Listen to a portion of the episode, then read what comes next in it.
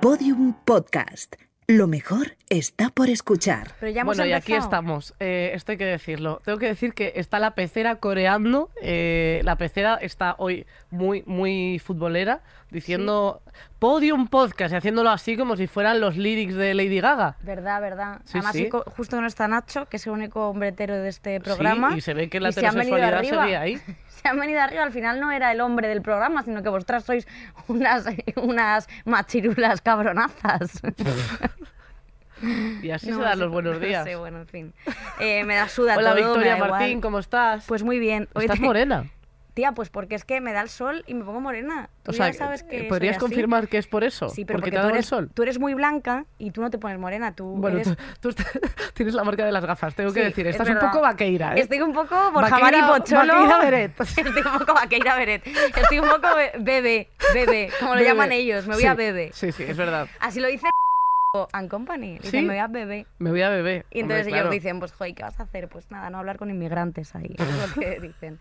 Bueno, Yo sí que soy más blanca y yo no, no Claro. yo me pongo roja. sí, pero tú yo nunca te he visto morena, morena, ¿sabes? O sea, yo pensaba que sí. O sea, yo he llegado de mis vacaciones, eh, puedes confirmarlo, he llegado de mis vacaciones diciendo, pero porque tenías como estoy una marca morena. así que te habías hecho siempre, este es mi consejo para toda la gente que es muy blanca, dejaos una pulsera para que la gente vea que podríais estar más blancas. Simplemente perseguid a la gente haciéndole la comparativa de cómo podría ser de blanca y la gente seguirá mm, no dándos la razón en nada, como tú. Sí, pues eh, fíjate que ayer, tía, me pasó una cosa súper extraña y lo quería contar. Ayer me quedé con mi amiga a punto, ¿vale? Sí, para, Ah. tomar, para tomar algo en una terraza que vamos nosotras mucho. En que R. se llama... No, ahora hemos cambiado de bar. Ah, vale. Es un sitio que se llama majísimas todas. Si queréis, no, no vayáis porque es, Pero es esto muy es para qué pequeño. lo dices. Es muy pequeño y luego eh, ¿En no hay sitio yo? para mí. No, tú no has estado en Es que es donde vivo en mi nueva casa. Vale. que es otra zona de Rivas. Para de dar datos. No, o sea, me refiero, Borra. está cerca, vale, está cerca de mi nueva casa, vamos a dejarlo así. Es otra, es otra zona,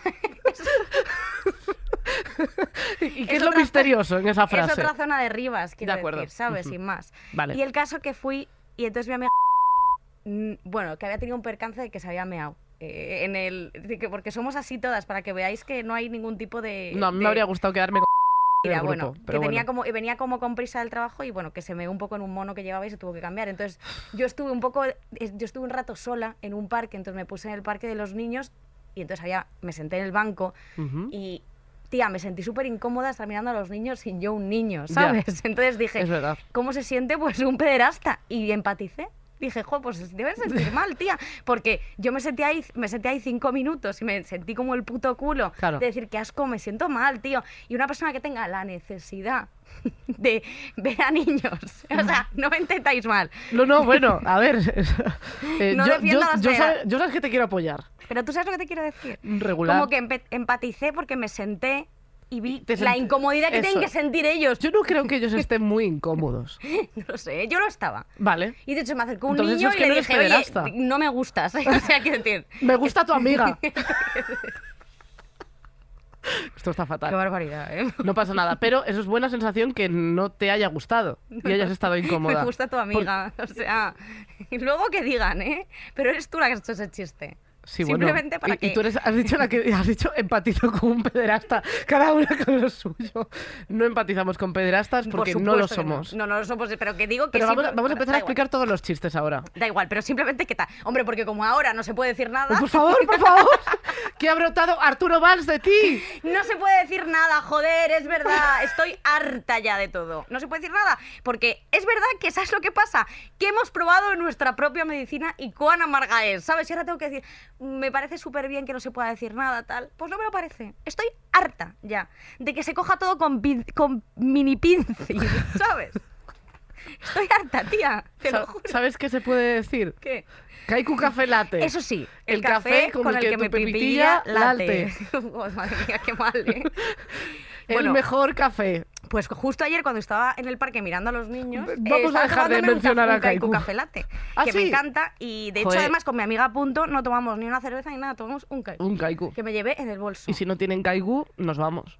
Hombre, claro, por Hombre, supuesto, por pero es que además un caico con unos panchitos, bueno, con unas galletitas, va genial. totalmente. Siempre. Y aparte, si te sientes mal, si te sientes que tu vida es una mierda, si Sí. te sientes un fracasado porque tu trabajo no te gusta, si te sientes que esto no lo arregla Caico, ¿vale? Pero No. siempre te va a dar un extra de energía para que es. vivas ese día con más potencia. Es decir, ¿te levantas a las 6 de la mañana para trabajar a tomar por culo de tu casa? No pasa nada. No pasa nada. ¿Por qué? Porque tenemos Kaiku Café Latte. Y lo puedes llevar en el autobús. Eso es. Y te va a acompañar este rato y así te puedes bajar la mascarilla un segundo. Kaiku Esa te, alegría que acompaña te en la, llevas. sí, Kaiku te acompaña en la precariedad. Eso es. Siempre, siempre hay como un punto de Kaiku que siempre... Pero esto le gusta al abuelo y al niño. Sí, Totalmente. O sea, hay de, de todo tipo, tamaño grande, tamaño pequeño, y ya, ya hemos hablado más de una vez que con esto se puede Sí. frenar la diarrea, solamente que físicamente. O sea, si esto te lo metes por el culo, frena, hace eso tapón. es cierto. Este es un mensaje vez- de estirando el chicle y de la OMS. y de Kaiku. Sí. Es muy importante esto y ahora tenemos otra cosa que decir antes de presentar a la invitada, porque es que siempre... Que la invitada se durmió en vivo one more time. Es que últimamente damos unas chapas al principio, la culpa tienes tú. Ah, sí, sí. Eh, tenemos merchan nuevo.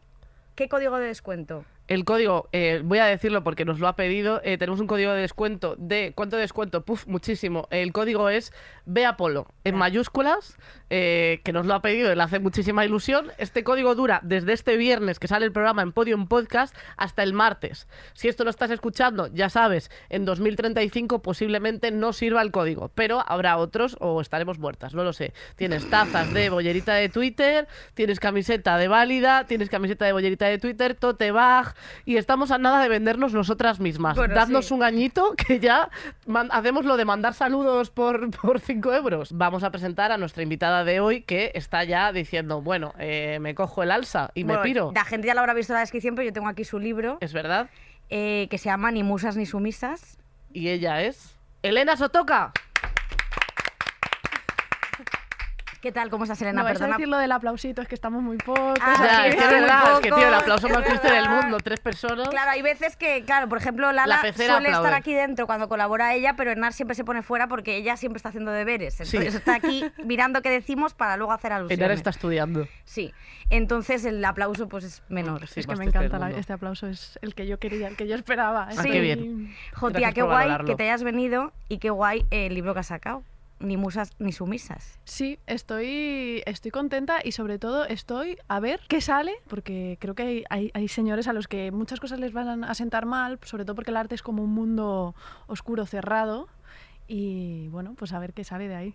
Tenemos que contar un poco qué hace ella. Sí. Fem Sapiens. Fem Sapiens en Instagram, eh, pues hace muchas cosas relacionadas con el arte y con el humor también. Hace bastante cosas de, de divulgación y también, eh, bueno, viñetas que a veces, pues bueno, eh, también sirve para visibilizar un poco eh, diferentes figuras del arte, ¿no? Porque muchas veces también lo que hemos estudiado y lo que conocemos de siempre, por lo que sea, son siempre señores. Hay una, una regla en el arte que es que los que pintan son señores y las pintadas son mujeres, por lo general. Que es de lo que va tu libro, precisamente. Sí, de hecho, de eso va mi libro, o sea, de hablar un poco de qué coño pasa con las tías que aparecen en los cuadros, ¿no? Porque al final eh, todo está mira- bajo la mirada patriarcal y luego hay una parte pues dedicada a las artistas que, que no conoce nadie, básicamente. Claro, porque al final todos los pintores que sean en el colegio, eh, bueno, incluso cuando estudias algo más específico de historia del arte o lo que sea, eh, claro, es que no se dan autoras. Si no, no, en la carrera no ha aparecido ninguna.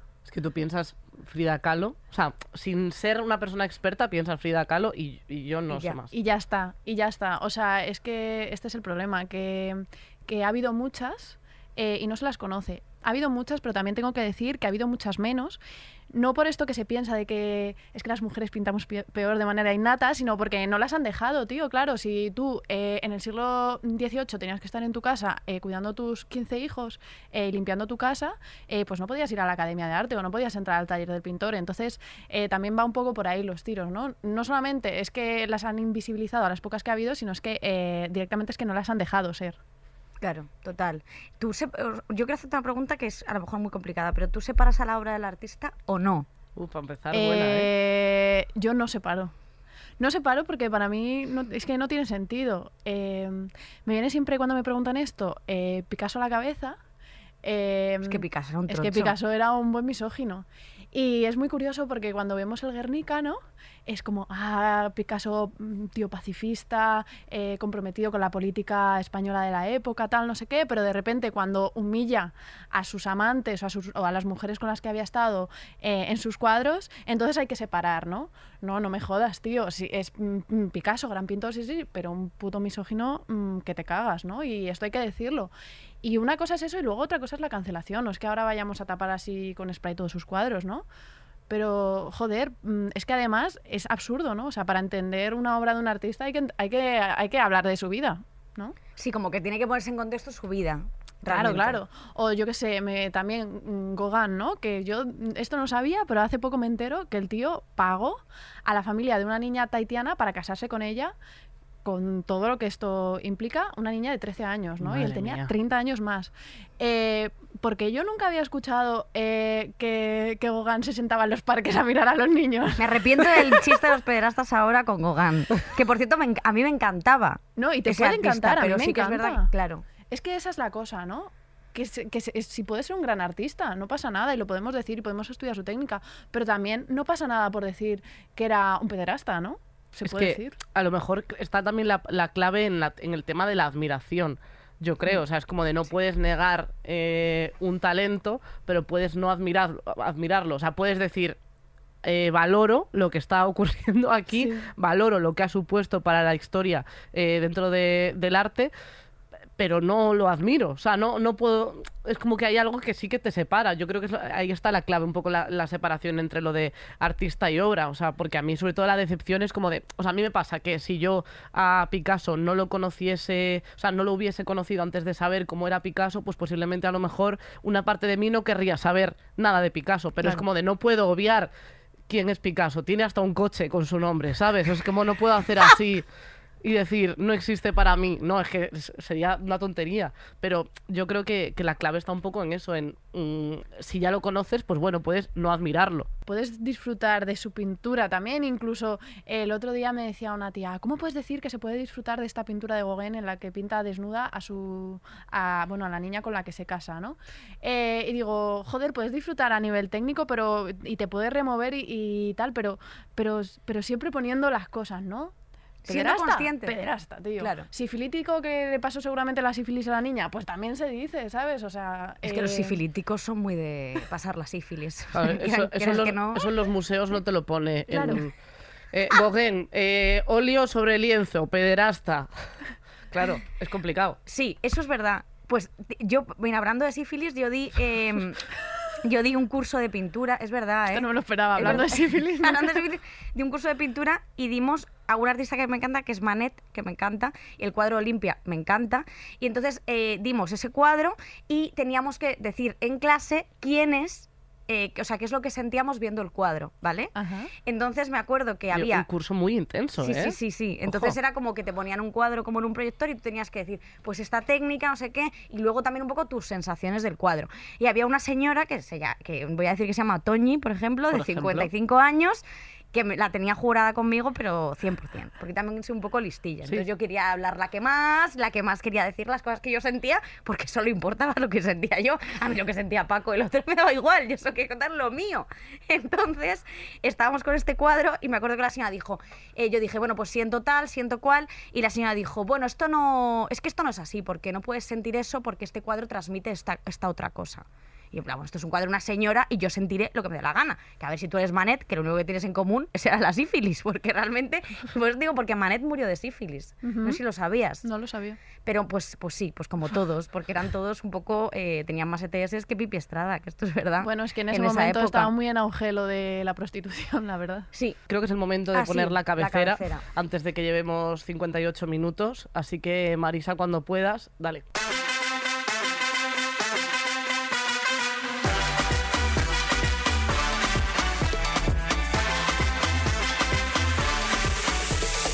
Estirando el chicle, el podcast de Bea Polo, Marisa Pérez y Gema Jiménez. Bueno, eh, me parece aquí la que la gente se está viniendo muy arriba. eh, me parece que ya vea siendo código de descuento, siendo cortinilla. O sea, yo creo que ya está. O sea, ¿qué quieres? ¿Un spin-off? Te voy a reventar, vea. O sea, No, no, mira, ella está orgullosa. Ella está orgullosa porque ella no para de dar por saco, vea, todo el día. Es una persona, vamos, por culera al máximo. Eso es. Marisa y Gema, en cambio, son buenas personas. Eh, ¿cómo, Así. Y un besito grande. cómo te, te he dejado sola, eh, Bea? ¿Ya no mueves la cabecita? Ah, Te está haciendo un el corte de manga. Bueno. Es que además, veas una persona que tú vas, te lo juro, Elena, vas andando por tal y de repente escuchas, eh, pero que te calles la puta boca, payasa. Y es Bea, ¿sabes? Y es Bea hablándole a Iñaki Gabilondo, a lo mejor, es. ¿sabes? Bueno, a María Jesús Espinosa de los Monteros mismo. Que Hombre, una la persona jefa- a la que veneramos. la María jefa de Ser Espinosa Audio. De los Monteros. Y le dice que te calles la boca, puta payasa. Sí, sí, es así. Es así. Un día te van a calentar el morro como a otra que yo me sé. Un día Iñaki Gabilondo y Carlas Francino van a venir juntos y te van a hacer una llave de pressing catch. Solamente te digo eso. Eso, y, y bien merecido. Van a separar al autor de la obra ellos. Porque vamos, Va a decir, realiza muy bien, pero no puedo más. Es vamos, Hombre. insoportable. va. Madre O sea, mía, de está para, yo la despediría, pero no tengo el poder para eso. Mira, mira, que ahora está haciendo fundidos y todo esto, que es un, un videoclip de karaoke. Beatriz, por favor. Bueno, Por favor, eh, no nos juntes en la misma persona, que ya me parece mucho, muchas cosas. Hombre, ya Qué pesados somos, colega. Eh, Eh, vale. Estábamos hablando del tema de separar el autor de la obra. eh, y a mí me parece ta- también interesante, ya que hablamos de que se nos enseña mucho el tema de, el tema de los señores en, en el arte y no de las señoras, también quería saber cómo lo gestionas con, con tu cuenta, por ejemplo, ¿no? Porque cuando hablas de arte, supongo que vendrán mucha gente a hacerte mansplaining de no, perdona, esto no es así, porque yo estaba ahí, porque tengo 150 años y, tal, ese tipo de cosas. Bueno, o sea, lo- una, cosa, una de las cosas que, pasa con mi cuenta es que muchas de las cosas que cuento sorprenden tanto que dejo descolocar a la gente, ¿no? Eh, pero sí que es verdad que de vez en cuando viene eh, algún ofendido a, bueno, pues a decir que no es así o que el enfoque no es bueno, tal. Normalmente eh, molesta cuando se levanta el status quo, ¿no? De la historia en general, ¿no? Cuando dices Claro. algo que no tal y sobre todo y ya cuando das pruebas, fuentes, etcétera, eso ya eso ya es mm, mortal. Y ya eh, cuando empecé a hacer memes eh, con obras de arte, eh, tengo, tengo de fondo de pantalla un mensaje que me mandó un tío que me dijo, tú sabes que tú no eres artista ni nada, que esos cuadros no los has pintado tú, ¿verdad? en, plan, en plan, le molestó un montón. Eh, que, que, bueno, pues que mi vida fuera en torno a hacer memes eh, y que destrozara, según él, y, eh, obras de arte. Bueno, yo qué sé, chico, eh, nada es intocable para mí en el arte, eso lo tengo clarísimo. Pues que, o sea, me gustaría que dijera, es que a ver, este me creo que pueda ser suyo, pero este del Guernica yo creo que no. este no lo has pintado tú. Claro, vino a explicarme que yo no había pintado esos cuadros, que qué hacía, ¿no? En plan, tú tienes claro que tú no eres artista. Y yo, "Sú- súper claro, perdón usted. Madre Bueno, mía. es que me parece de verdad tremendo. Porque tú haces mucho eso, el rollo de los memes y tal. ¿Cómo se te ocurrió eh, mezclar esas, el, pues eso, el arte con memes y humor? Eh, no lo sé, hice como un primer meme así con dos gárgolas, o sea, con unas esculturas, con dos gárgolas ahí que estaban, que me hicieron gracia, funcionó. Es malísimo, es que ya ni me acuerdo, pero es malísimo, pero funcionó y he ido mejorando. Tengo, tengo mis días malos, la verdad, eh, que no soy nada graciosa. Bueno, Nosotras también. Bueno, y nosotras la casi mayoría. siempre se graba este programa ese día. es verdad. No, no, pero eh, de hecho una cosa que me dice mi madre eh, es, hija, eh, es muy curioso porque tú, eh, bueno, los memes están basados en humor, pero no eres nada graciosa en realidad, ¿no? y, y tiene todas las razones. O sea, yo en mi vida, o sea, no soy como vosotras, yo no soy una persona graciosa así de por sí. Y me dice, no me puedo creer que te estés dedicando a hacer memes y que te ganes la vida con eso. Pues mira, hija, ¿Qué haríamos en el apoyo de una madre? sí. Totalmente. Además que los hago, o sea, yo todos los memes los hago cuando estoy durmiendo a mi hijo, eh, con la luz apagada, con el niño en la teta y el móvil aquí así, que no veo mucho, pero tengo que bajar la- la- el brillo para que no se despierte. Todos los memes los hago así, en una, o sea, en una situación eh, cero inspiradora, cero graciosa. Y aparte tú en tu cuenta, otra cosa de la que hablas mucho es del tema de la ansiedad de conciliar, de todos estos temas que son súper importantes. perdón, que es que tenía un gargajo. que me quería poner ¿Quieres- intensa. ¿Quieres escupir un moco en, en un pañuelo de tela? Me he puesto intensa y de repente como que me Y ha, y ha dicho tu cuerpo, ¿qué haces? ¿Qué haces, payasa? que te caes la boca payasa. Eh, eh, ¿cómo, cómo, ¿Cómo gestionas a veces la ansiedad que te producen las redes sociales? Porque a veces como que te has tenido que pillar de redes, de decir, Sí. no, puedo, no puedo soportar Sí, esto. eh, tengo que decir una cosa que me jode mucho decirla, pero es que es toda la verdad, que es que yo las veces que me he sentido fatal en redes y que lo he pasado fatal, eh, ha sido eh, ha sido por ataques de otras tías. Sí. O sea, y además que yo soy una persona que huye del conflicto a saco, o sea, mm, no, no, no puedo soportarlo, lo paso fatal. Entonces, a mí cualquier mini mensajito y tal, eh, me, viene, me viene mal, me da como un este en el estómago y no lo, lo gestiono fatal.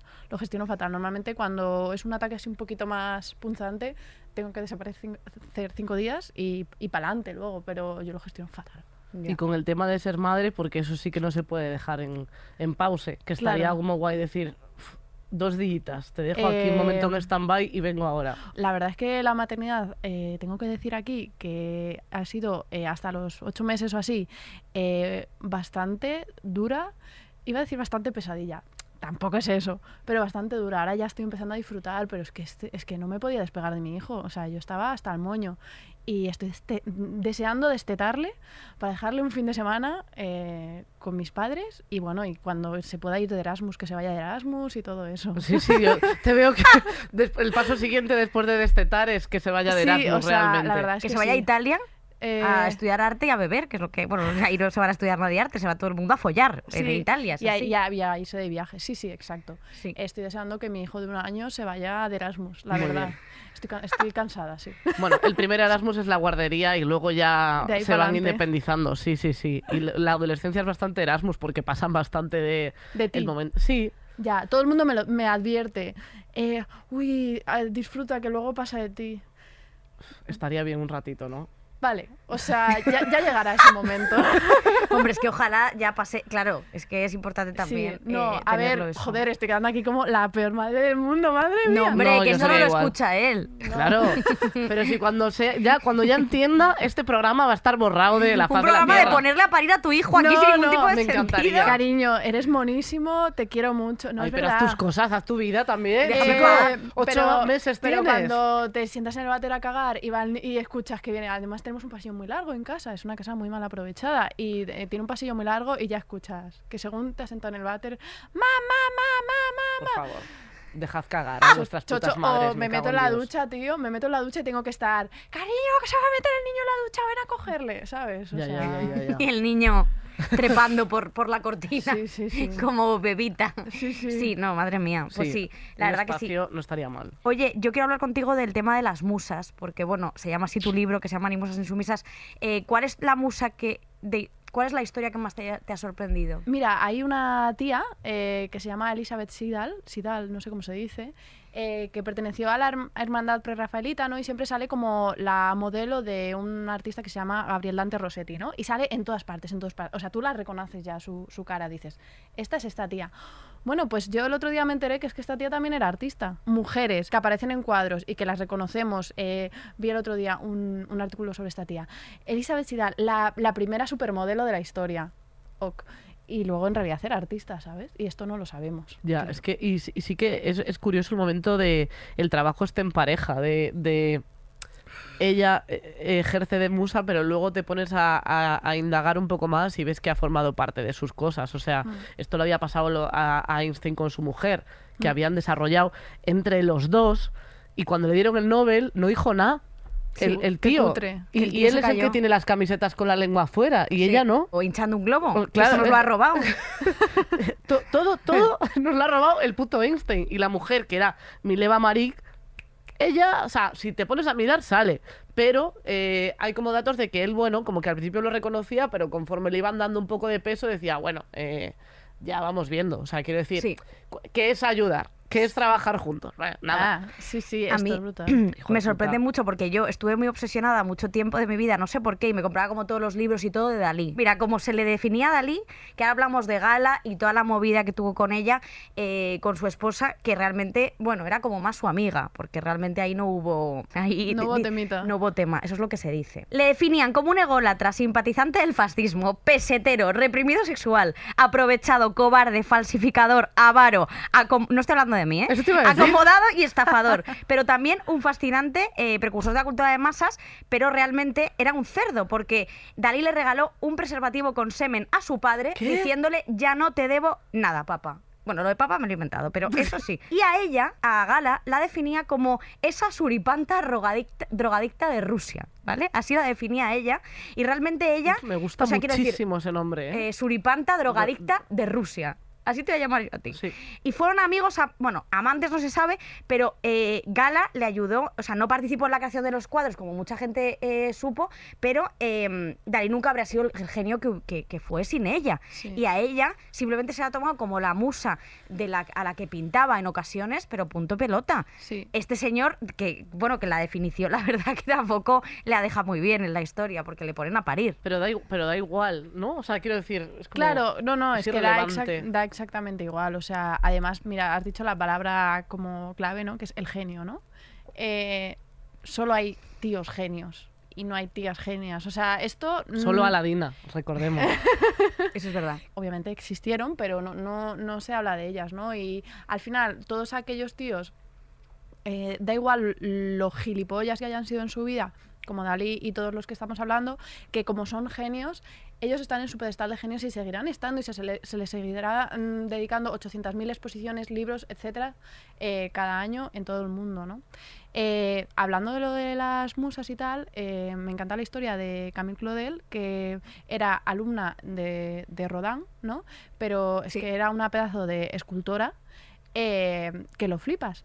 Y bueno, pues investigando sobre ella, eh, de repente eh, veo que es que eh, ella hizo una escultura que él copió exactamente igual, pero Hmm. igual, no sé, unos, unos pocos años después.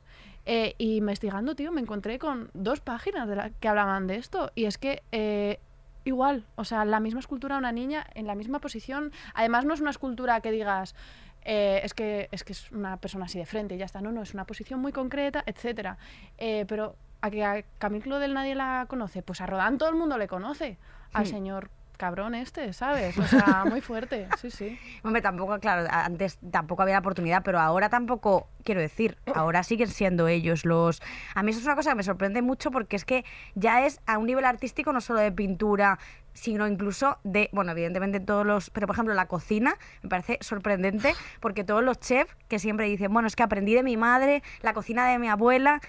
Pero son ellos los que son reconocidos y los que tienen restaurantes y los que ganan premios y los que tienen... estrella- O sea, es que no hay casi mujeres eh, chef reconocidas. Y luego nos mandan a nosotras a, a la- a- a fregar y a cocinar. Digo, pues es que. No, Hombre, sí, sí ganó premios. Hostia, a ver. No, no. Lo que pasa es que, claro, quieren que freguemos y cocinemos, pero sin reconocimiento. Bueno, ¿y qué me dices? Eh, esto sucede en Valencia, eh, de los señores que el domingo, después de no haber movido un puñetero dedo en su casa en toda la semana, se quitan la camiseta, van a por leña, ponen tal y hacen la paella, ¿no? Ya. En plan, la paella, además la original. Se quitan la camiseta tan clave sí, sí, eso, sí. es- eso y sí se que quedan con la cadenita Sí. enganchada en los pelos con, el, de- con de- todo el pecho. sudor ahí No que se cae en el caldo de la paella porque eso para es lo que da el buen gusto a la paella, ¿eh? saladito.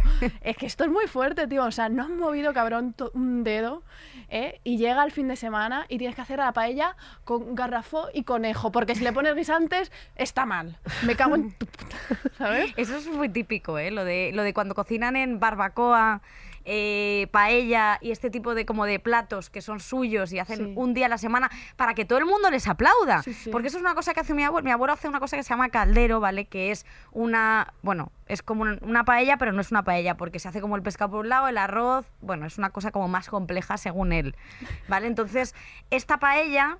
Este caldero, per- perdonadme a la gente con de que Alicante, dice, sí, que lo seguro que que se dice. enfadan si digo que es una paella, no, bueno, un caldero.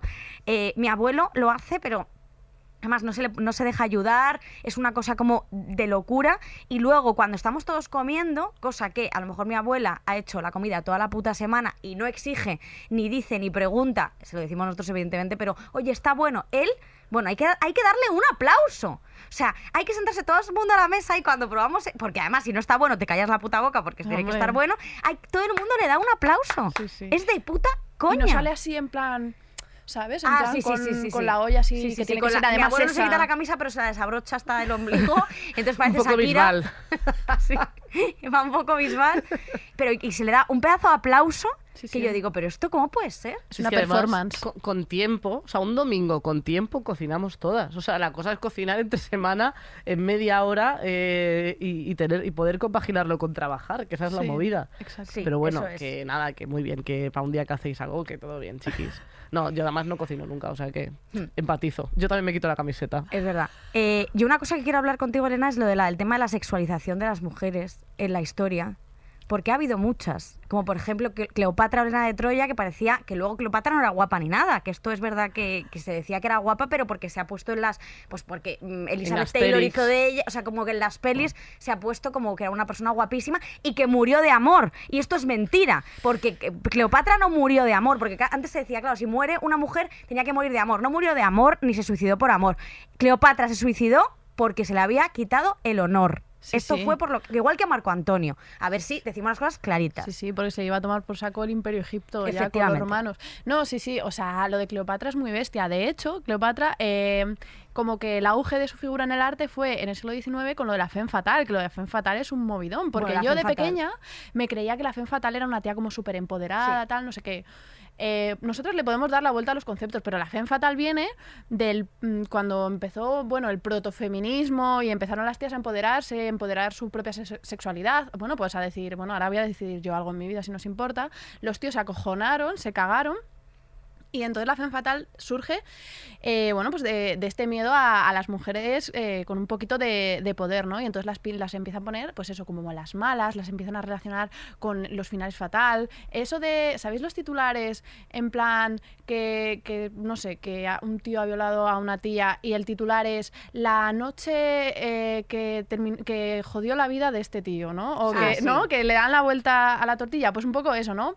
Empezaron a darle la vuelta a la tortilla y parece que una mujer o que quería decidir algo sobre su vida, algo, en plan, perdona, ¿puedo decidir si me quiero acostar contigo o no? Por ejemplo, eh, les empezó a dar mazo de miedo y entonces crearon esta figura de la femme fatal, ¿no?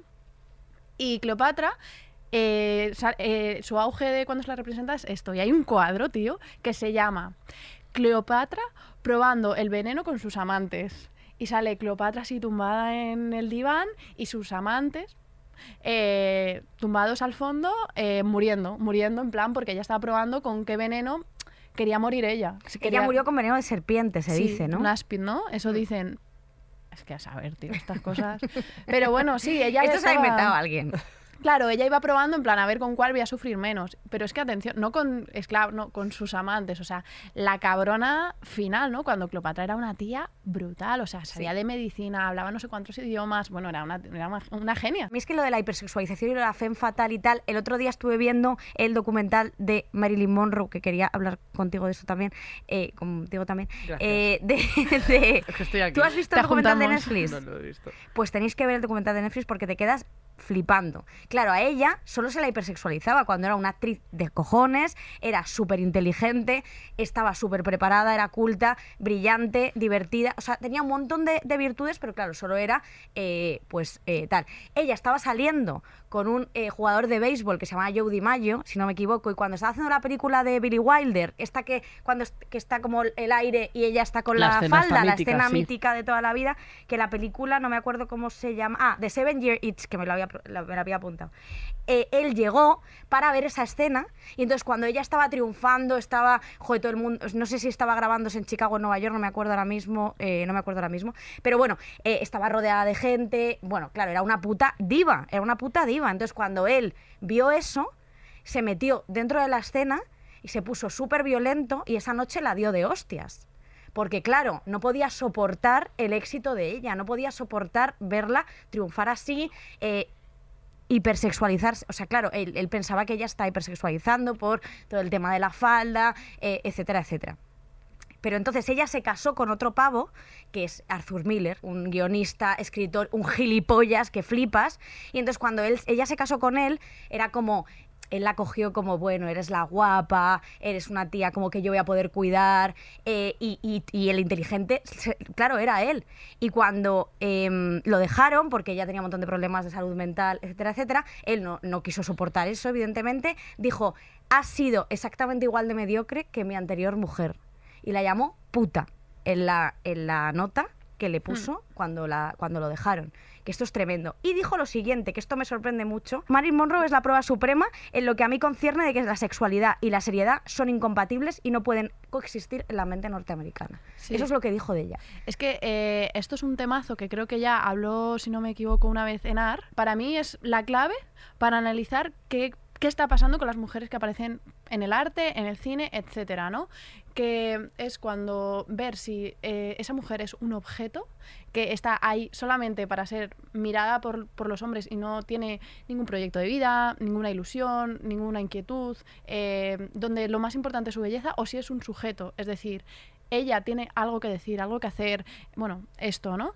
Eh, y lo de la sexualización y hipersexualización va todo el tiempo así, o sea, es que en, el arte todo el tiempo son tías mm, que no, no hacen nada, o sea, no hacen nada o como mucho están cuidando a sus hijos o friendo un huevo, ¿no? Hay toda una serie de cuadros que es que es bestial, o sea, se puede rastrear desde el Renacimiento hasta la actualidad de tías tumbadas en pelotas, así, Eso es verdad. o sea, mitiquísimo, bueno, Olimpia o La Maja Desnuda, ¿no? Hmm. Eh, sin, sin nada que hacer, nada, nada que hacer, ¿no? Eh, son absolutamente objetos para que sean mirados por los tíos, ¿no? Y entonces, en el momento, cuando has dicho lo de puta, ¿no? Que la llamaba puta, en el momento en el que una tía eh, dice, no, no, espérate, porque tengo algo que decir, perdona, disculpa, o no, es que yo quiero llevar esto así, o yo quiero hacer esto, vamos, la palabra puta, la palabra guarra, está, la tenemos aquí tatuada, ¿sabes? Hmm. Pero, y da igual si lo que tenemos que decir o que hacer tenga que ver con nuestra sexualidad, ¿eh? Eh, en cuanto, a- por ejemplo, si tenemos, no sé, algo, tenemos la ilusión de escribir un libro o de hacer algo eh, intelectual que no tenga absolutamente nada con nuestra sexualidad, también va puta guarra, también. Sí, lo vale pueden para todo. muy bien Vale para, para todo. llamarte Sí, puta. Sí, sí. O sea, puta, siempre de alguna manera hay alguna, siempre hay un intríngulis por ahí para sacarte y llamarte puta. Siempre, siempre. Es verdad. Es brutal. Siempre se puede desgranar para, para, para eso. Sí, sí, sí. sí. Esto, Sí. Es, esto es verdad. esto es Putas verdad. todas. Putas todas, hombre, por favor. Cuando tú estás triunfando, es muy importante tener una persona al lado, hablo de un hombre porque yo estoy con un hombre, que te admire. Hmm. Porque si no, hay un conflicto de egos, hay un conflicto de tal. Yo, gracias a Dios, estoy con una persona que le gusta verme que me vayan bien las cosas y, me impulsa para eso. Entonces, claro, pero no muchas veces yo te- tengo amigas y tengo eh, conocidas que, que sus parejas les jode profundamente que tengan éxito. Entonces eso lo que haces es como taparlo. Y yo he visto amigas en conversaciones, en cenas em, de estas de parejas, ¿no? Que son absolutamente Sí. delirantes. No lo hagáis, ya sabemos que dicen, "Ah, tenéis pareja. son Dejad de horribles". quedar con Sí. parejas, No quedéis en el VIPS para comeros un Por Siempre tiene que haber 5, 7, 9 personas, Sí, siempre impar, siempre impar. Sí. Por favor, la persona soltera, eh, no, va- no la invitéis, dejadla Sí. tranquila vivir su vida, que está más feliz que vosotros. Absolutamente. Vale. Y entonces esta amiga, eh, yo la vi en ese momento, una persona que no consideraba que fuera así y luego te sorprende, ¿no? Porque, claro, yo tampoco sé cuál es el duelo que batalla en su casa todos los días. Entonces es como, decía algo así como, le habían ascendido. Y cuando lo estaba contando, el novio empezó a poner caras. Caras de como de, "Pf, ya me lo ha contado 30.000 veces esto. Y entonces ella se quitó importancia que me jodió muchísimo porque era un ascenso de puta madre, es una persona súper preparada, eh, se lo había currado muchísimo y dijo, bueno, pero esto tampoco te creas que el sueldo... Claro, ella empezó a rebajar el discurso. Al principio era, joder, qué guay, me ha pasado esto, no sé qué, y luego era como, bueno, pero el sueldo tampoco está tan bien, pero en realidad voy a tener muchas más, eh, mu- mucho más que gestionar y muchas más responsabilidades y el sueldo tampoco se compara. O sea, como que empezó a quitarse como hierro viendo las caras que él ponía. Y me dieron ganas de levantarme y el Fundi O'Clock metérselo por el mismísimo culo. Con palillos. Sí, eh, tenemos la costumbre, yo creo, hasta que llega el día que nos iluminamos de estar con cretinos, ¿no? Eh, no sé por qué, o sea, todas las tías con las que hablo les ha pasado, tío. O sea, también Carol ha contado alguna historia Hombre, muy bestia. Total, total. Eh, yo He estaba- catado varón, eh, aquí donde me veis. Ya sabemos. Alguno que otro, pocos. Eh, mm, yo he estado con muchos gilipollas. ¿Sí? Eh, ¿Sabes lo que pasa? Que yo eh, nu- nunca, nunca he sido una tía especialmente exitosa, eh, exitosa. O sea, yo he sido una tía con una carrera bastante mediocre, tal, no sé qué. Y con la pareja que estoy ahora, cuando empezamos, um, su puesto, bueno, si entendemos el éxito como lo profesional, que esa es otra. Ah, ¿no? bueno. eso es otro temazo. Claro, claro, yo estoy hablando del profesional que no tiene que ver con lo Claro, personal. ¿eh? cuando empezamos, Eh, él a nivel profesional estaba en un punto muy álgido, es un tío muy respetado eh, dentro de la música clásica y tal, entonces pues, eh, pues todo bien, ¿no? Eh, no, no- no voy a decir ahora todo mal, ¿eh? pero ahora que yo me empieza, empiezo a ser un poquito más conocida, un poquito, eh, etcétera, ¿no? De repente eh, siento que todo está bien, ¿no? En plan, él me ha apoyado un montón, por ejemplo, te contaba antes, ¿no? Para, para el libro, pues eh, básicamente él estuvo todo el puñetero día con, con nuestro hijo y él está, está a tope, ¿no? Pero es verdad que... lo de estar con cretinos nos, ha, nos ha pasado a todas y es que o te iluminas o no superas ese momento, ¿eh? O sea, te lo juro, yo también tengo muchas amigas que, di- que súper feministas además que dices, claro, yo, joder, ¿quién soy yo para decir algo? Pero dices, tía, ¿no lo ves? ¿De verdad no ves que, que tu novio es imbécil? Sí. O sea, que no te, que no te deja moverte, que no, que no, que no, que no, no puedes hacer nada. Que no Eh, estás cómoda ahí. No digo que os liéis con chicas, pero sí, era eso, sí, sí. Sí, Sí, era eso lo que sí, quería sí, decir, sí, ¿no? era eso, me, me equivoco. Sí, sí, no, no, pero esto es... Esto... No, pero hay chicas que son muy gilipollas también, ¿eh? Joder, o sea, sí, sí, sí. como joder, ¿tú qué sabes? que hay, que, hay de todo, No, claro. pero mira, el otro día también lo hablaba con Judith Tiral, que decía, hostia, es que yo, todas mis parejas tías, eh, he tenido experiencias mejores y peores, pero este rollo de el dolor al ego... Marcarte y de, Sí, hombre, es que no e- el ego es universal y hay que tenerlo muy controlado y también tenemos una profesión que también a la vez nosotras mismas tenemos que controlar el propio ego, de decir, eh, necesitas ayuda y necesitas que te entiendan o necesitas gestionarte tú y dejar que el... O sea, y dejar de pedirle al mundo que se adapte a ti. Ya. Porque muchas veces también, o sea, a mí me pasa, ¿sabes? Que es como de, uy, qué mal estoy, llego de no sé qué, llego de un bolo, no sé qué, no sé cuánto, y es como de, bueno, ya,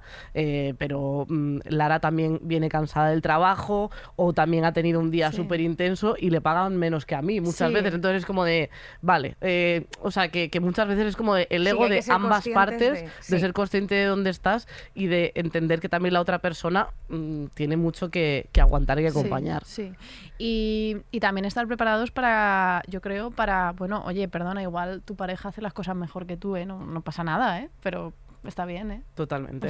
Total. ¿Tú has estado alguna vez con un cretino y te has dado cuenta en el momento? En el momento no, tío, yo lo veo ahora. Claro, es que esa es la cosa, ojalá me hubiera dado cuenta en el momento. Hmm. Me dejó por otra el cabrón. Eh, O sea, que no te diste cuenta tú de que era un cretino. O sea, fue como. No, no, eh, que claro. no pasa nada, que a mí también me, dejó- me dejaron los míos. No, ¿eh? no, claro, o sea, él me dejó, yo me he dado, cu- no, yo me he dado cuenta muchos años después de dejarlo. O sea, para mí ese tío era durante, incluso después de dejarlo durante mucho tiempo. O sea, después de que te dejara por otra era para ti un... Sí, o sea, esa parte estuvo mal, ¿no? Pero por lo demás, Pero un poquito más estuvo, no, no, pero por lo demás era como, joder, este tío qué inteligente. Ya ves. Bueno, bueno, sí, no, no. Fatal, horrible. Es que esa es otra. Hay tíos muy inteligentes y gilipollas también. Es que. Hombre, y de izquierdas y gilipollas, bueno, muchis. Es que yo prefiero a los de derechas. Es que yo, hombre, lo digo, siempre lo digo porque es verdad. Un gilipollas de izquierdas. Pablo Casado es un tío guapo. ¿No? Pablo Ca- no, ese no, pero ese, ese Bueno, no a ver, puedo. o sea, guapo. a mí es ese no me encanta. A mí, mira, si tu- tuviese que elegir un político, elegiría. os- os- A Pascal. No, no, no, ni de coña. No. Alberto Garzón a mí me parece tan Ay, guapo. sí. No, ese no me gusta. Ese, te da una, ese es un turras. Ese no, No, pero me es que que me hable te de estoy- comunismo. no o sea, estoy me encanta el hablando- capitalismo. No estoy hablando de, en, en ninguno de los casos de mantener un mínimo de de comunicación. conversación. ¿no? Un, un morreillo. Un morrete morreillo. puede ser. Como estos tíos artistas, ¿sabes? Que a veces sales con ellos, son insoportables. eh, ¿Sabes? Que se Supongo dan que te ha pasado, mucha ¿no? más importancia de la que Se tiene. da mucha importancia.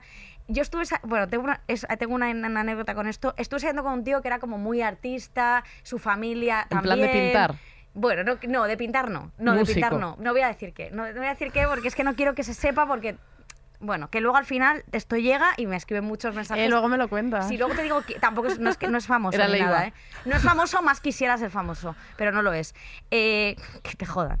Eh, me acuerdo que se metía en el baño, os lo juro, ¿eh? Y entonces yo siempre escuchaba desde el baño, adiós. Siempre escuchaba adiós.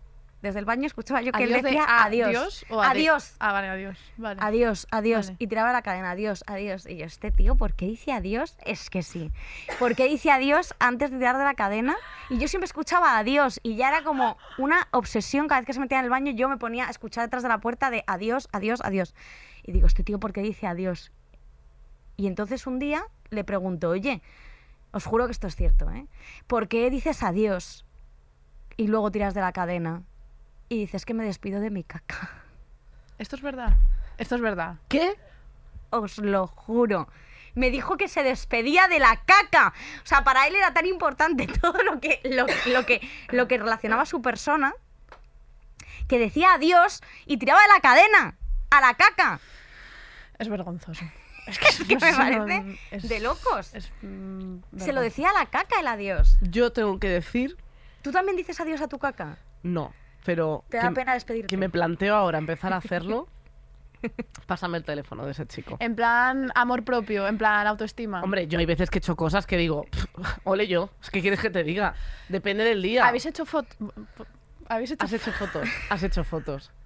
Pero arti- de Yo- artista. De No, no, de artista. artista. Creo que nunca he hecho fotos, pero sí que la he descrito muy bien. En plan de, o sea, me... Rollo de, he, he tirado de la cisterna y ha subido el agua y me ha asustado durante un segundo, este tipo de cosas. Vicky, yo sé que estamos hablando de un tema que, que es dejarte fuera. Porque, no para porque nada. tú cagas poco. Claro, cago poco, entonces me jode. Eh, porque vosotras, yo es que cago, claro, yo mi caca es solo como de cabra y muy pequeña, Qué pena, con el placer. Bueno, Son como conguitos. Sí, ¿sabes? sí, entonces el día que la haces... ¿Hace- Bueno. ¿Has hecho foto alguna vez? No, jamás. Ah, no, no hago foto de caca. No, no, de caca de mis gatos sí. no es fácil, ¿eh? Porque suele estar la luz del baño encima. Bueno, Sí, es complicado. Tiene como, tiene Sí. como unas cosas así como Con más filtro. complicadas. ¿Qué referente tienes que te mole? Georgia O'Keeffe, o O'Keeffe, que nadie sabe cómo se pronuncia, lo siento. Eh, es una tía eh, que, mm, bueno, eh, brutal del siglo, siglo XX eh, y me encanta esta historia porque ella se dedicó a dibujar flores con mucho zoom, ¿no? Entonces parecían coños. Entonces la gente se pensaba que ella estaba dibujando coños y ya al final de su vida, cuando ya era mayor, dijo, mira, me tenéis hasta el coño, en plan, que no son coños, que son flores con mucho zoom, ¿no? Y esta tía se fue a Nuevo México, ahí al desierto a pintar, es, es- es espectacular lo que hizo. Y luego, mm, el otro día, eh, supe que Kandinsky no fue el primero que inventó la abstracción, que es lo que te cuentan en los libros, sino que fue una tía que se llama Hilma af Klint. Y lo que pasa es que no se supo hasta después de su muerte porque ella estaba acojonada pens- pensando que lo que hacía era una locura y que nunca iba a ser acep- aceptado, ¿no? Entonces no, no se pudo ver su obra hasta muchos años después de su muerte. Pero esta tía hizo cuadros abstractos antes que Kandinsky y aparte que molan muchísimo, muchísimo. Entonces, Georgia O'Keeffe y Hilma af Klint. No sé si lo he dicho Me gusta Pues, mucho, sobre todo lo de los coños con zoom. Sí. Sí, Es del- Pero eran flores. Claro, claro, Cuidado. claro, pero, pero que ella al final de su vida ya ha dicho, por cierto, sí, sí. eran flores con zoom, va, y se murió. Me, parece, me parece increíble. Sí, eso realmente sí. Maravilloso. Pues oye, dejamos esas dos recomendaciones para que las busquéis y Y- veáis una cosa de arte que no sea solo hecha por es. señores. Y ahora vamos a, a presentar a, a una colaboradora, una persona que se ha pasado absolutamente todo el programa haciendo los deberes, Como eh, como siempre, porque ella es así, eh, una cómica increíble, que no sé de qué viene disfrazada, así que pido un aplauso para Enar Álvarez. Viene del hormiguero. Vengo disfrazada de, De tu Flippy. profesora de arte, porque yo no quiero fallar a mis chicas. yo, yo siempre más. puesta para las fantasías de mis bolleritas. Te De- pinto en tus sueños, bebé. De verdad, no puedo más, Enar.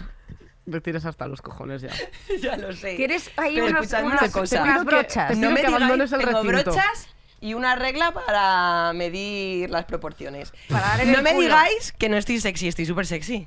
Eh, mm, bueno, Bueno, esta gente no me importa, yo solamente estoy para vosotras, amigas, decídmelo vosotras. Vale, solo tengo dos, dos por alusiones. A ver. Uno, lo de musas y creadoras. Mira, yo llevo este tatuaje que pone Female Monster en el brazo, Sí. que es por una novela de Chris Kraus que se llama I Love Dick, que de hecho luego hicieron una serie en Amazon. Sí. Y la historia de ella, vamos, del, en el- bueno, la novela es la hostia, porque ella entró en un delirio absoluto, ya estaba casada con un señor, pero se volvió loca por un tipo que era mucho más joven que ella y, y se lo contó a su marido y el marido le dijo, mira, eh, follatelo y luego continuamos con nuestra vida. Entonces la novela, esto es real, son las cartas que se mandaban entre los tres.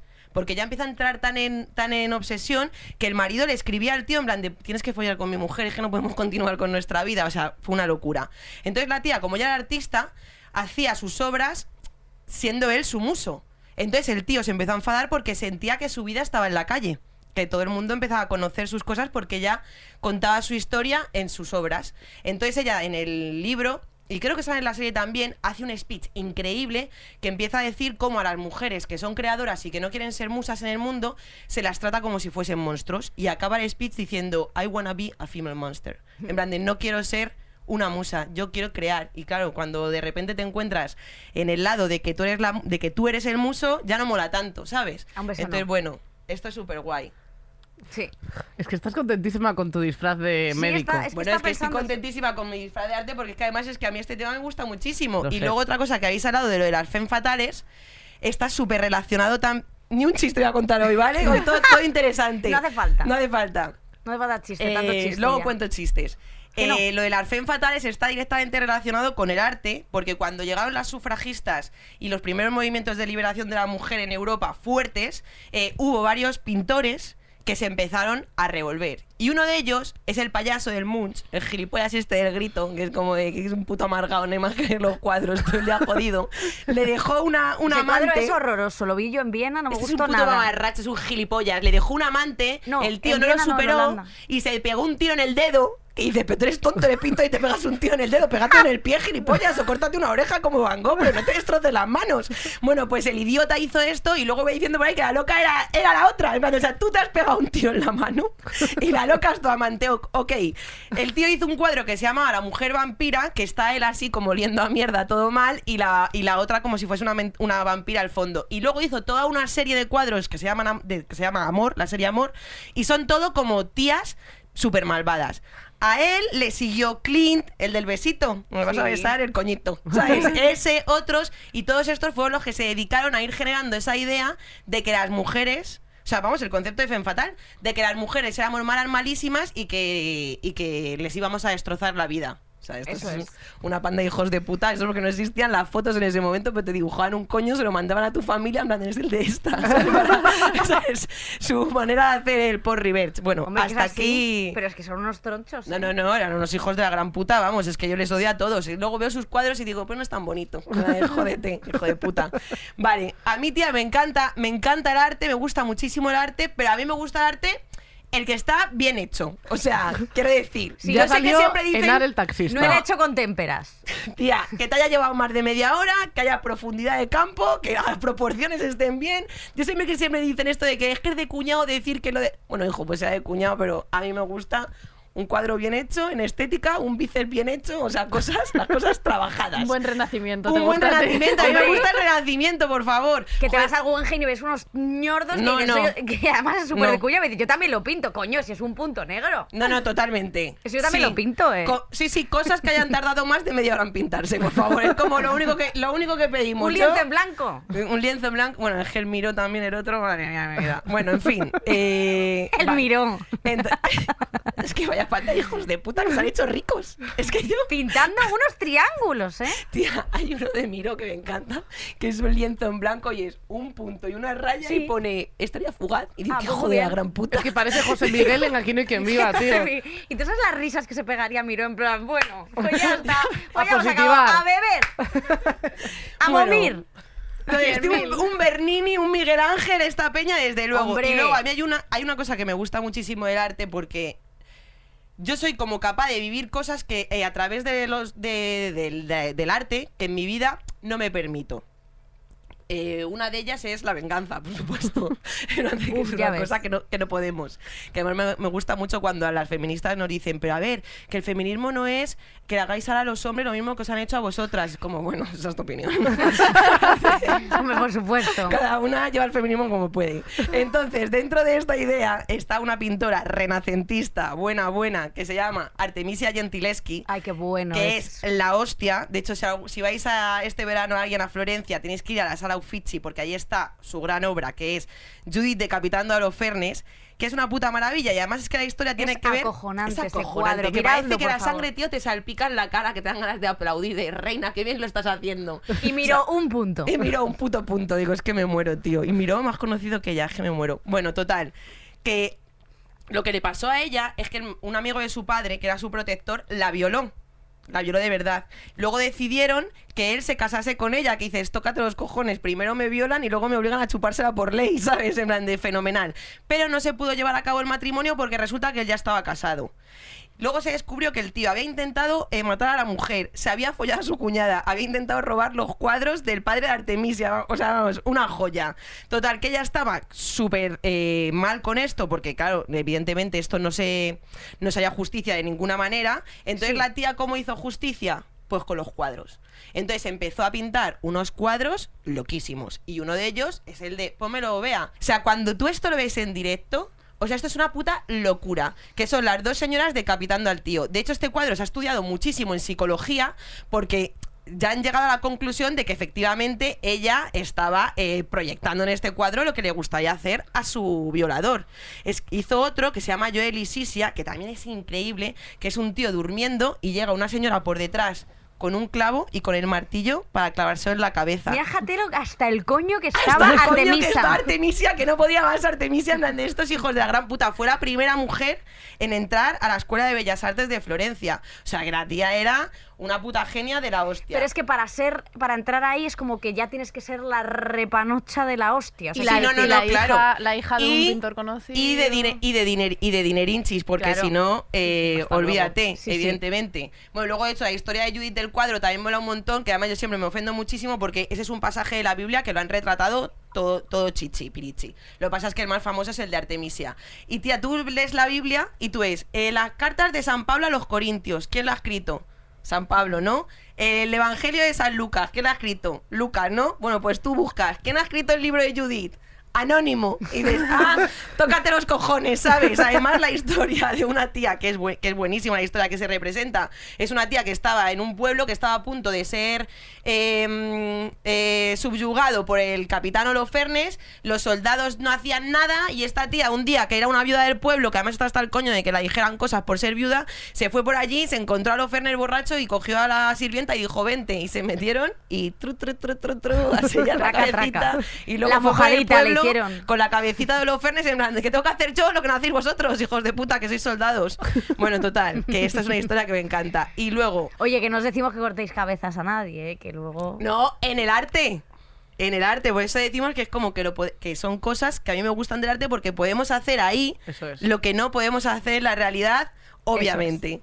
Eh, otra cosa que me flipa, ob- obviamente. Uy, sí, sí, que de no. momento. ¿Te imaginas los pelitos que tengo aquí guardados de los de turno? Vale, eh, otro- otra cosa que me flipa a través del arte es cómo poder sentir debilidad. Porque detrás de esta apariencia de persona eh, segura de sí misma, soy una persona que lloro todas las mañanas. Eso lo sabemos. Eso lo sabemos. Lloro absolutamente todos los días. Antes lloraba por la noche, ahora he conseguido cambiar el, hor- el horario del llanto a la mañana para que no me joda todo el día siguiente, porque si lloraba por la noche, los ojitos se te hinchan y has perdido el, día. Entonces lo mejor es hacerlo cuando estás en la ducha, que ahí tú sales, mira, como nueva, como si te hubieran pinchado botox. Entonces hay una obra que me flipó muchísimo. Que, que es la Virgen de la Dolorosa. Espérate, que fui a, fui a Gran Canaria el año pasado, es que quiero decir bien el nombre del, del artista de Luján Pérez. Entonces fui a Gran Canaria el año pasado, pues me lo vea, porfa. Y de repente, tío, entré y vi a esta virgen y me quedé, digo, hostia, tío, que soy yo total. En plan de como con la daga ahí clavada en, en el corazón, ¿sabes? Como la cara de tristeza, pero que luego, sin embargo, tienes que estar guapa. es verdad. Para cubrir eh, todos estos dramas que tú tienes internos. Entonces luego cuando llegué al hotel me puse a buscar más sobre esta figura y entonces llegué a esta otra, ponme la vea. Para quien lo estáis escuchando, es otra Virgen de la Dolorosa, pero que está con una, con una, con una mm, pose de derrota, de derrota total y tiene siete dagas clavadas en el corazón. Y tía, cuando lo vi, os lo juro, que pensé, madre mía, o sea, como que de repente te empiezan a a aparecer por la cabeza como todas las... ¿Sabes? O sea, toda esta gente, tío, que, que tenemos como 150 heridas clavadas, pero tenemos que salir a la calle e ir haciendo como que no pasa nada y dices, bueno, pues nada, pues aquí echamos el día. Y espérate, que yo quería decir algo más de esto, pero se me ha olvidado. Un momento. No, pero es cierto, Eh, claro. el, guion No, no, de, total. el guion de cinco páginas Sí, de el guion de, Historia del Arte de cuarto de la ESO, el que me, lo he traído Nar. todo. Sí, ya le gustaría Ah, de cuarto de la ESO tener este guion. Sí, ojalá. Bueno, pues eso, que para mí esta, esta, esta virgen, que luego descubrí que hay muchísimas, o sea, hay muchísimas imágenes de la Dolorosa, que es la que se, la que se saca además en procesión el día del Viernes Santo, em, representa para mí como la fragilidad de cuando el miedo te paraliza. Porque en todas las vírgenes que, sa- que salen, todas tienen como, como esa cara de tristeza, todas están hermosísimas, pero es como, como, como que te paraliza. Y esto me lleva a una pequeña anécdota ya para cerrar. No, pero cuenta, cuenta. Vale. favor. Es que no sé cuánto tiempo llevo, pero puedo estar aquí hablando de estas mierdas 10 años. Bueno, te pues. rayes. Te hace ver así. Vale, vale, lo hacemos así.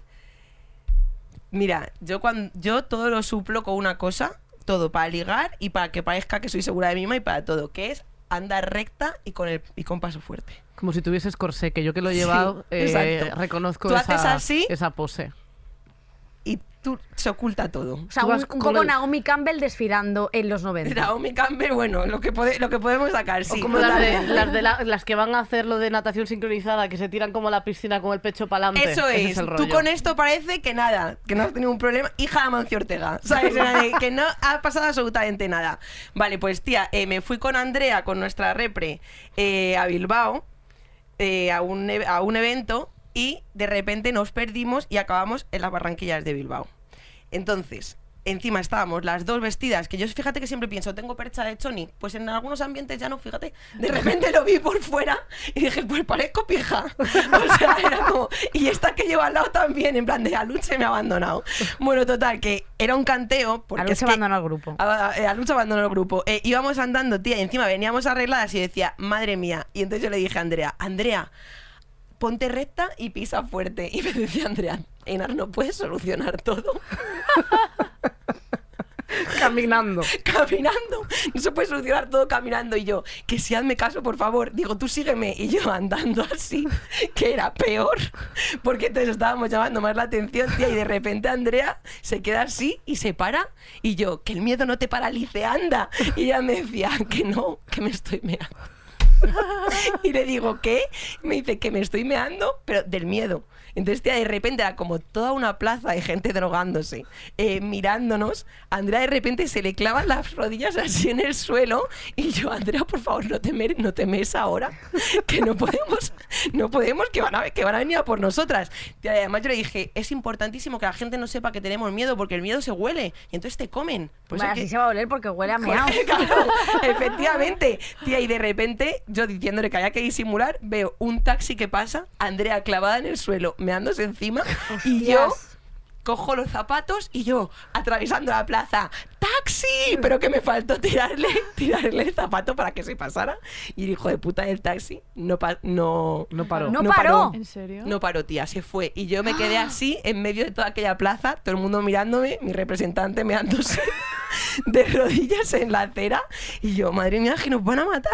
Bueno, eh, lo pasé tan mal, tío, que llegué, llegamos al hotel, me meto a dormir, y esto os lo juro porque me muera, estaba durmiendo, os lo juro, se encendió la lámpara.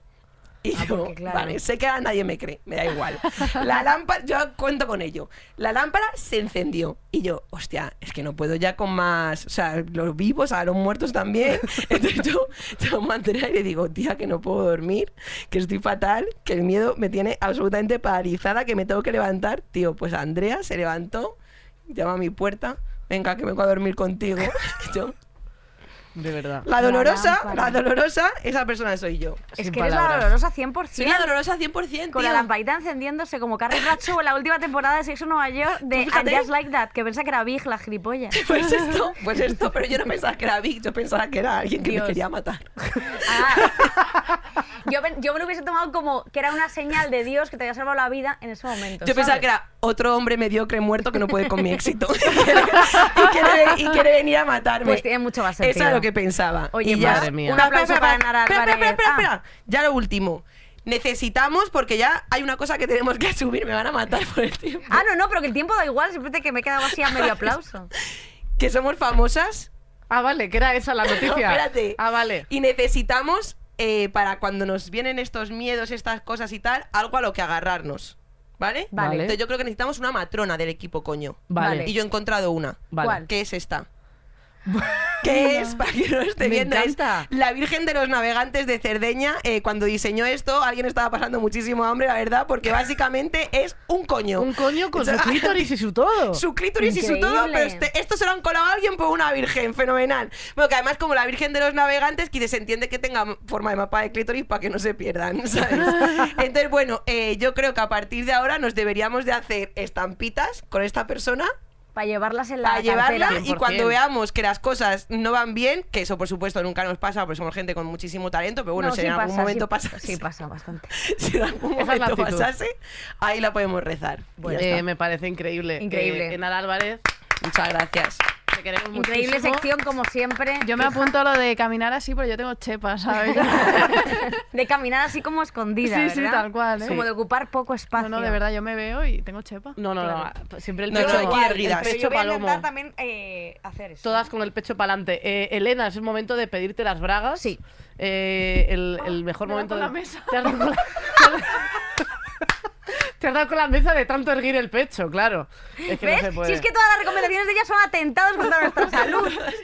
No hagas nos quiere lesionar a todas. Bueno, estas bragas, estas bragas, mira, yo es que le pedí a mi madre mm, cuando parí que me trajera unas bragas y en el WhatsApp me preguntó que qué talla. Yo puse M pensando que yo era Penélope Cruz y que iba a tener eh, pues el vientre, pla- Una vientre plano. de y puse. M, pero el, el corrector puso mmm.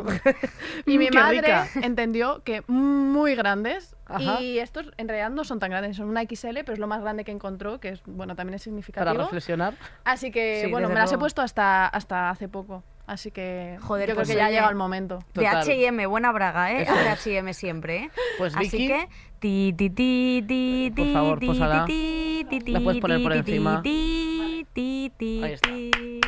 Qué bonito te ha quedado al final, ¿eh? Con rever y todo. Muy bonito. Sí, y ahora llega el mejor momento de la noche, siempre digo lo mismo, pero Sí, realmente no es el mejor momento. Porque Sí, porque además siempre se nos olvida muchas veces avisar a las invitadas que no han, que no han escuchado nunca el programa de que vas a cantar, entonces se producen unos Sí. momentos bastante increíbles. Y voy a poner Brilliant Disguise y la voy a cantar Ah, absolutamente además una canción que ni sé cuál es.